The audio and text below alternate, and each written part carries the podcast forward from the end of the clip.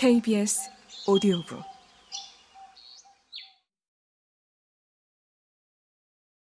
화가 났다고요? 당신이? 해리는 베로니카의 말을 듣지 못한 듯 했다. 눈은 먼 곳을 바라보았지만 보통 때의 멍한 상태와 달리 강렬하고 기이하면서 불안하게 번들거렸다.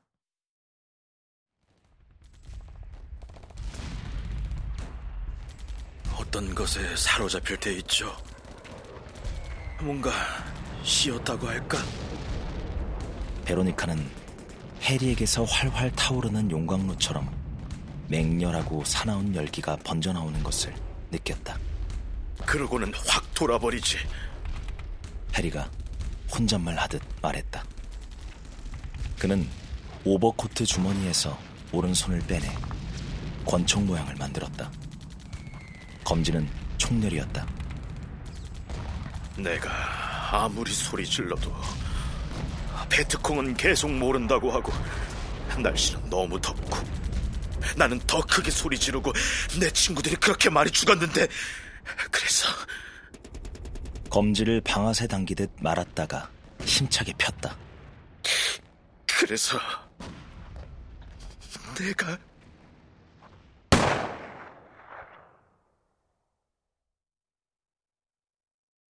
해리는 말을 멈추고 잠시 생각에 잠긴 후 덧붙였다.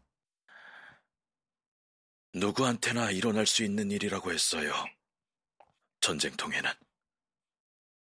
하지만 누가 뭐래도 그건 살인이잖아요. 명백한 살인. 그는 손을 오버코트 주머니에 깊숙이 찔러 넣은 뒤 우울한 듯 목소리를 낮춰 느릿느릿 말했다. 있잖아요. 사람이 이렇다가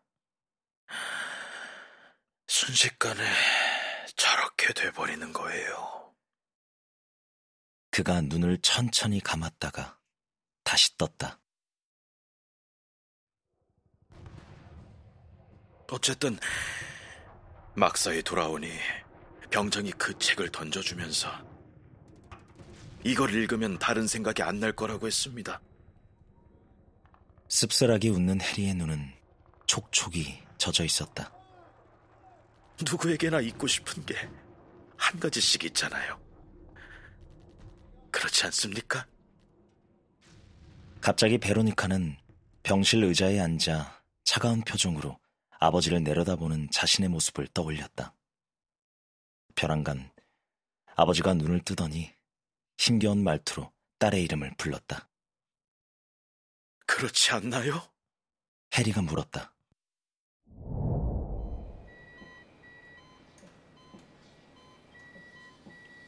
베로니카는 자리에서 일어나 침대 옆으로 걸어가는 자신이 보였다. 아버지는 눈을 간신히 뜨고 입술을 미친 듯이 떨며 계속 딸의 이름을 불렀다. 베로니카! 베로니카! 아버지가 눈빛으로 뭔가를 필사적으로 애원했는데 아마 자신의 무모한 방종으로 딸에게 준 고난에 대해 용서를 구하고 싶어 하는 듯 했다. 베로니카는 아버지를 진정시키고 사랑한다는 말과 함께 다 용서했으니 걱정하지 말라고 전하려 했다. 그러다 문득 날려버린 재산과 야간대학의 어두운 강의실과 온종일 일해야 했던 더러운 식당과 좁아터진 브루클린의 아파트가 떠오르며 강한 증오심이 전기 충격기의 전류처럼 뜨겁고 날카롭게 몸을 타고 지나갔다. 지난 일은 그러니까 베로니카는 눈을 감고 힘겹게 입을 달싹거리는 아버지를 싸늘하게 내려다보고 있었다. 분노로 타올라 제정신이 아닌 베로니카는 아기의 찬 힘에 이끌리듯 손을 점점 위로 들어 올렸다가 잠시 멈추었다. 그런 다음 격분에 떨며 내리쳤다. 순간 크게 울려 퍼지는 공포 속에서 그녀는 죽은 아버지의 얼굴을 후려쳤다는 사실을 깨달았다.